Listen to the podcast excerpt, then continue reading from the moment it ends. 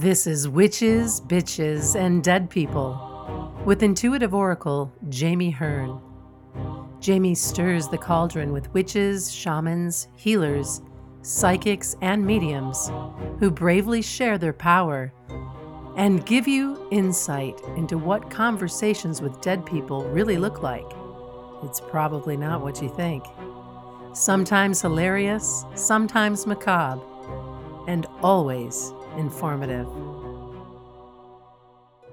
Hello, and welcome back to Witches, Bitches, and Dead People. I'm Jami Hearn, and today I have the honor of stirring the cauldron with Corissa Stepp. She is a relationship and human design coach and author. She graduated from James Madison University with a degree in quantitative finance and financial economics. Like, love smart girls. It's so exciting for me to chat with you. She began her career on Wall Street, working for a prominent investment bank and later various investment firms. Over her 10 year career in finance, Corissa always seemed to struggle with feeling that she had a much bigger purpose and that she was designed to help others in a more meaningful way. It wasn't until she experienced a significant life disruption that she embarked on a journey of healing and self discovery and uncovered how she could serve others. She now guides clients through creative transformations in their own lives and helps them understand who they truly are their purpose, and how to find the power in the pain to create a life they love. Corissa is also a recovering people pleaser. I'm so sorry to hear that, but happy you're recovering and perfectionist. Welcome, Corissa. Thank you so much for having me here. I'm super excited to be on your podcast and chat today.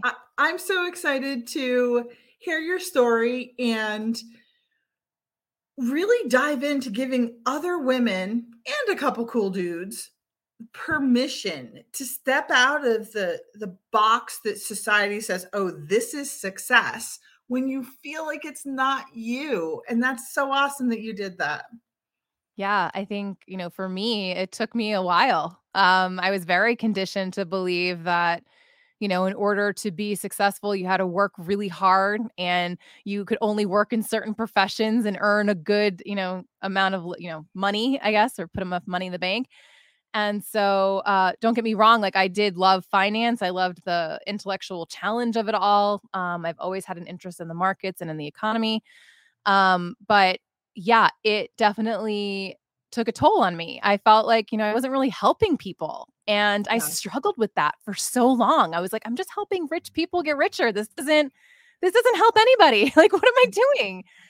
Totally. So, I well, think that I had like a change of heart once I had kids. I was like, "Oh, now I uh-huh. found my purpose. I'm a mom. I've got children that I have to keep alive," which was wonderful and it's great, but you know, I think that when they went back to school, when they started school full time, I went searching for something for me. Right. Well, because you're that's an element of your identity as a mom. And when you're not called on full time, then you have to kind of reinvent who you are. Uh, before I forget, I did pull a card this time. So I pulled the loss card for you. Oh. It says sometimes you learn true offering through loss. You make a passionate invitation for love to take over and bring her own plan instead of the egos. That's pretty cool. It's a really pretty card, too. That's gorgeous. Yeah, that's really cool. I love that. Um so you you said that kids were part of the motivating factor for you to shift into a more soul aligned expression of yourself. But how did you identify what path you wanted to follow at that point? Yeah, that's a great question. Um, I definitely floundered for a little bit. and initially I was like, okay, like let me go and focus on my physicality, right? Because that was like the easy thing, right? To to kind of spend my energy on on like how I was going to develop myself personally. I was like, oh, I'm gonna get in shape. I'm gonna start eating healthier. I'm going to um, put myself first in terms of how to take care of myself. And, you know, that led me down to another road, which was um, oh my goodness, I need to now focus also on my mental health, my emotional well being, and my spiritual well being. And um, I unfortunately lost a very dear friend of mine Mm. to metastatic breast cancer. And she was young and left behind two young children. Oh, And it was so at that point, it was at that point where I was like, wow, like we really don't have unlimited time on this earth. And I want to make sure that whatever it is that I do with my life, that I leave a legacy and I have an impact on people around me. So that when I go, I can say that I lived my life well and that I really served and helped others as well. So it led me down this rabbit hole of trying to explore and figure out what to do with my life. And I actually had booked a call with an intuitive who was basically a psychic. Um, and she and I had this amazing chat for like an hour and a half. And I felt like she knew things about me that I couldn't even articulate um, about my experience and things that I had gone through and, you know, kind of where I was in my life at that time, which was basically questioning everything.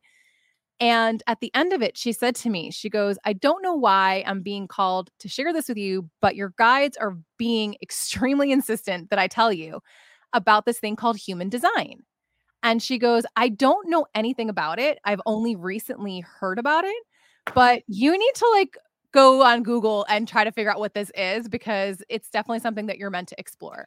That's awesome. And as a reader, when I get an uh, an intuitive push like that about something I know nothing about, then you know that it's really important. So I'm so glad you followed that.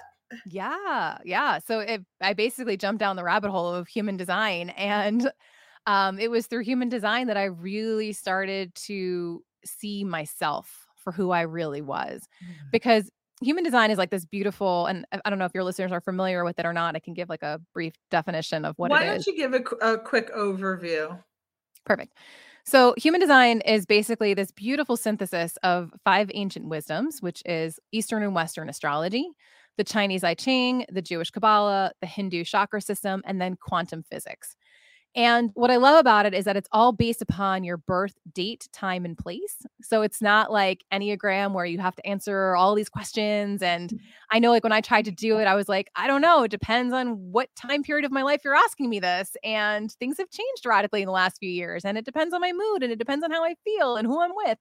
And I had a really hard time like filling that out. But um, human design just gives you your chart based on very, you know, on on factual data and it can show you the potential of who you truly are. So it doesn't like, you know, put you into a box. It doesn't label you in any kind of way. It's kind of like with astrology where there's like a high expression and a low expression and there's everything in between. You know, you might be expressing your design in a lot of different ways because there's so many different components to it. Because listen, like we are multi-complex beings and we're not simple and you can't just slap a label on us. But it was so helpful for me to get more in touch at a a different level like i almost i almost felt like this like permission slip to finally step into who i was and not feel guilty when i decided that i didn't want to please people anymore right? I learned how my body says yes and how it says no so that i can now when people ask me if I want to do something or help with something or be a part of something, I can tune into my body and listen to that yes or no and respond from there because you know, my body knows more better than I do what's aligned and correct for me than say my conscious mind. Right, which is overrun by ego and programming and all the other pieces. Yeah. I mean, like, so your conscious mind is like, you know, running about like 10%, right? And 90% of that is your subconscious mind, where all of that stored programming has been in place um, from the time you were basically born. And most of it actually gets written between the ages of zero and seven years old. So there's a lot of times where we're like, we have this old programming that's running in the background, right? Think about it like a computer, like, you know, that, that hard drive is kind of running in the background. And you know, we are not even aware of the limiting beliefs that were instilled in us at such a young age. And we didn't know how to consciously be aware of whether or not what someone was saying was true or not true, right? At that age, you're just absorbing everything. Everything that someone tells you is, you know, has some kind of impact on you. right. And we're programmed to listen and rely on those people for survival. So why would they lie to us? Yeah. And yeah. they're not necessarily lying to us, but they're looking at things through their lens, which has also been programmed. Exactly. And, you know, I think that nowadays there are probably more people that are self-aware and are coming into more of this like awakened state where they kind of have um, an awareness of kind of who they are authentically and you know unfortunately like i think like our parents generations it's like there wasn't really a focus on personal development like what was that? Like that wasn't even a thing unless you were like a hippie. Well and my parents were hippies but my mother was more concerned with like fuck the man. She didn't want anything to do with anybody telling her what to do and and like she was the one getting sent home from school because she wouldn't wear a dress so, so there's some programming there too like yeah definitely for sure so, I mean, even like, you know, and not to fault our parents because it's not through any fault of their own, but if you just think about like the things that you learn how to do between the ages of zero and seven, right? You're learning how to walk, you're learning how to talk, you're learning how to run, you're learning how to feed yourself, right? And so, you know, oftentimes like our parents generally will be like, oh, no, no, no, no, don't do that. Or no, no, no, no, be careful. You're going to get hurt. Or um, we don't do it that way. We use our fork or we use our spoon. We don't use our hands, right? There's a lot of no, no, no, no, no that we're kind of being told in that time frame of zero to seven that it implants within us this negativity of either like I'm not good enough, I can't do it good enough, nothing I do is right, I can't make a mistake, I'm not allowed to fail, right? I mean there's all these things that like we don't think about but like it's not something that's done consciously by our parents, right? It just so happens to right. be the way we've been parented historically. Yeah. Eh, so, how does human design work to get to the root of who we really are instead of all that programming? Yeah, that's a good question. So the chart itself is actually multi-layered and you can spend a lot of time peeling back all the layers. So it takes a little while to kind of understand. But, you know, the first things I always tell people if they're coming into human design, you know, the first things to try to understand would be your type, your strategy and your authority. So your type's going to tell you how your energy is meant to work within the world, right? So not all of us are here to work 9 to 5 jobs. Some of us are here to kind of have a little bit more flexibility because we just don't have access to that sustainable life force energy that the people that can work 9 to 5 have. Um, then it's your authority. This is the way in which opportunities come to you, and the way you're meant to get into relationships, um, the way you're meant to make, um, you know, come across like, you know, job opportunities, but also maybe like living arrangements, things like that. So your authority is kind of like the way that the universe is communicating with you. And then you have, um, I'm sorry, that's your strategy. And then your authority is what we use to determine, you know, how to make that decision that's in alignment for us, right? So our strategy is kind of how the universe talks to us, and then our authority is the way we kind of talk back of tuning in to whether it's our intuition. I mean, it's all pretty much intuitive, but like intuition, your sacral, which is like more of like a gut feeling. Um, some people just need to talk things out to gain their clarity. So it all depends. So those are like the first places that you can start. And then you could look at your profile lines and understand the role you're here to play right? And this is kind of like how people see you, what you need to feel grounded and stable so that you can shine your light out into the world. And then there are planetary placements um, on your conscious and unconscious side that will also then kind of dictate other aspects of your chart, which are helpful in terms of like, you know, what are some of like your recurring life themes that are going to keep kind of coming up, like your challenges that you need to kind of learn in this lifetime. Um, you know, what are your values? How, what are you here to communicate and share with others? What are the things that drive and motivate you? What are the blessings once you overcome these challenges? You know, what are you here spiritually meant to uh, be challenged by or learn about? So it's really a fascinating tool. And I love using it with my clients um, because it really helps them get a good firm understanding on who they could be, right? The potential of who they are. And I can very easily look at their chart and understand where they may be stuck, where they may be struggling, where they've maybe experienced some pain, and then how to kind of move through all that. Well, that's the value of having a mentor like you who's been through tons of charts. I have a chart. I, I uh, some coach that I had probably five or six years ago said, "Get your human design. We'll use it in your coaching." So I went and had the chart prepared, and I know I'm a generator. Okay, I'm a generator that's, too. that's, that's the extent of my knowledge. So just reading the chart, it tells me some things, but you have such a better understanding of how it all fits together and works together and, and creates this beautiful expression. So mm-hmm. I'm thrilled that we have mentors like you available to us to help us navigate this really cool tool. Thank you. Yes, I absolutely love human design. I could talk about it all day long. and um, you know, I I trained actually with Karen Curry Parker. So if you've ever come across human design before and you found the language kind of like depressing or really heavy or dark, that's the original writings um, from human design of human design uh, Karen actually has rewritten all the language so that it's quantum language, right? Because mm. the words that we use matter and the words that we use create frequency.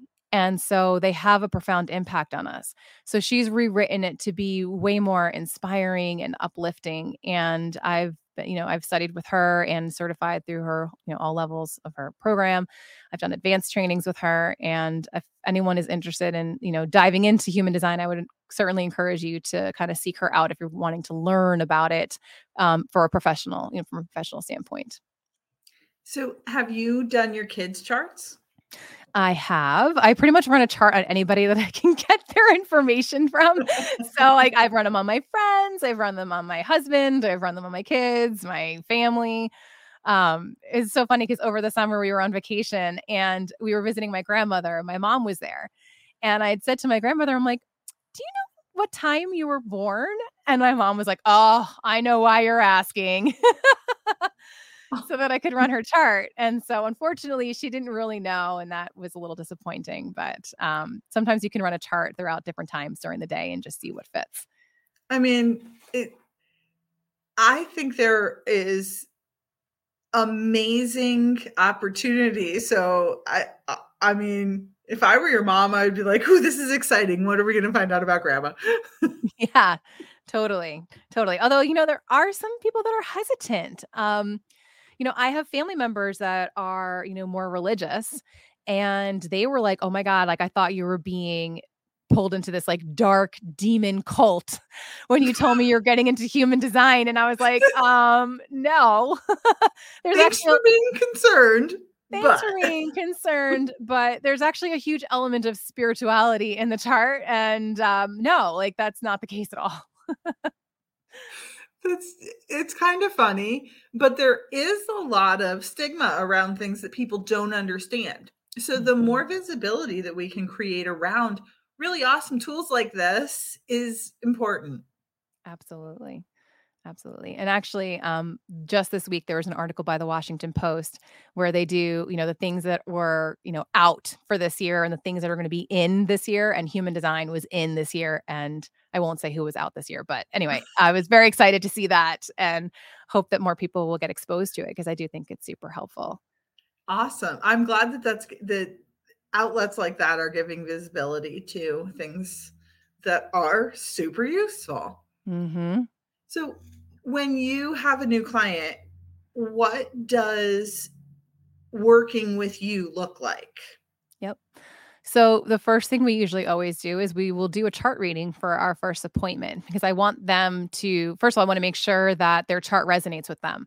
I've not had a client yet that has told me that their chart doesn't resonate, but it's helpful for me because then I can un- I can ask them questions like, okay, like you have this dynamic in your chart or this element in your chart you know has this been something that you've struggled with in the past? Right? So it uh, it allows me to you know the reading is not necessarily like a reading that i would do if someone were paying for one. It's more of me trying to pinpoint okay where have been your biggest pain points? Like what are your biggest struggles that you're experiencing? And where do i you know making sure that i see this in the chart so that i can help them move through into the higher expression of whatever that energy or archetype is Um, so that would be like the first session. And then I actually also use EFT. I'm an EFT practitioner, mm-hmm. which is tapping. So oftentimes the next step will be we'll do tapping um, from pretty much that point forward for the most part, um, just to help people rewrite those self limiting beliefs, right? To help people heal any old traumas or wounds. And when I say trauma, you know, yes, I have had clients that have had significant trauma, but oftentimes people come to me and what we, you know, what we see is like there have been a series of micro traumas that have happened over people's lives that have the same impact on your brain and on your brain's chemistry as a major trauma. Well, so, trauma is trauma. It, mm-hmm. it it doesn't matter big, small. Nobody's judgment matters. If you experience trauma, you've experienced trauma. Yeah, but I think that some people don't even like think about it. Like they'll remember like, you know, being in 5th grade and having to give an oral presentation to the class and being laughed at because they were like stuttering or, you know, they were talking in a monotone voice because they were nervous and having their classmates laugh at them and like that was traumatic for them. So they have mm. a hard time now like say in business where they have to do presentations. And a lot of times people just kind of sweep that little stuff under the rug because they're like, oh, like I was young, it was stupid, they were kids, like kids are mean, whatever, no big deal. And they'll just write it off. But what happens is sometimes when we're tapping, the memory of standing in front of the class comes up and you're like, okay, this is the root of where this belief comes from that my voice isn't, you know, valuable enough to be heard mm. Potentially. Mm. So, so I have a question about tapping. Sure. I've seen tons of practitioners who use different points. Like one girl never used the under the the the rib point. One girl mm-hmm. didn't like this, but I love this point. Like this point, I just want to touch it all day long. It feels so good. yeah, I mean, they all represent different um, meridian lines that are, you know, that cross in your body at those nine acupoints. Basically, is what it is. So I'm surprised to hear that people aren't using all of them. Um, I know that like some people will use one hand to tap, you know, they'll use one hand or they'll use two hands. Like that I have seen as a difference, but I haven't seen people tapping different points. So that's curious. That's interesting. Oh, and actually, I forgot about the hand one. I, am yeah. not an avid tapper. I've just been in a couple of programs where people have tapped and mm-hmm. and yeah, like I wondered why certain practitioners were in my assessment neglecting certain points but so there's no there's no good reason to do it maybe they have their own reason maybe they have their own reason i'm not sure where they trained like you know uh, potentially maybe they learned through someone else, you know, watered down line. Um, my mentor actually was Karen Curry Parker, and she was one of the first EFT practitioners ever. So she learned cool. directly from the source. And um, and so she actually has created this system called the quantum alignment system, which does bring together human design and tapping together as a healing modality. Awesome. Um, the other thing that I do with clients actually is a lot of times we'll even do meditations. Um, a lot of my clients, like we do inner child meditations, we'll do future self meditations. Um, and then intuitively, because I am very intuitive as well, like intuitively, sometimes I will pick up on stuff that they're not saying, right? The things that are kind of like between the lines. Yeah. Um, so I try not to, I don't want to like lead them down the path to like making that discovery or that aha themselves, but by asking the right questions, I can kind of help them draw the line or pull the thread and see like the connections between you know different patterns that they've um, been ex- exhibiting or um, different patterns in relationships that they're maybe not aware of. So um, i definitely try to bring all these different tools all together into my practice so it sounds like a really amazing experience where can people find you if they want to learn more about you and what you offer Sure. Um, so you can definitely find me on my website, which is just corissastepp.com. And then I'm on Instagram at Corissa Stepp. I'm also on Facebook, Corissa Stepp. And so that's the best place to find me. Um, I also have a book on Amazon that I co authored with 19 other women called uh, Women Living in Alignment. And I do have another book coming out with Karen Curry Parker, who wrote the foreword, along with about nine other authors, that is Purpose by Design. So, anyone who may be struggling to find their purpose, it's a story and a collection of um, the authors of how they use human design to help them identify what their purpose is. So, be very interesting. That's awesome. Mm-hmm. We'll include links so all of you can easily find Corissa because she spells her name uniquely like I do. Thank you so much for being here today and navigating our couple of tech issues at the beginning with me. No, thank you so much. This was a great conversation. I appreciate the opportunity and I hope your listeners learned something today. So thank you. I'm sure they have.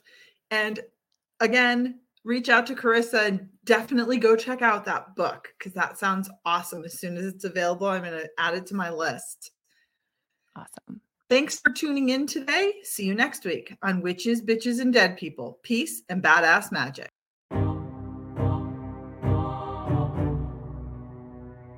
Thank you for listening to Witches, Bitches, and Dead People with Jami Hearn. If you like what you heard, please subscribe, rate, and review at Apple Podcasts or wherever you listen in.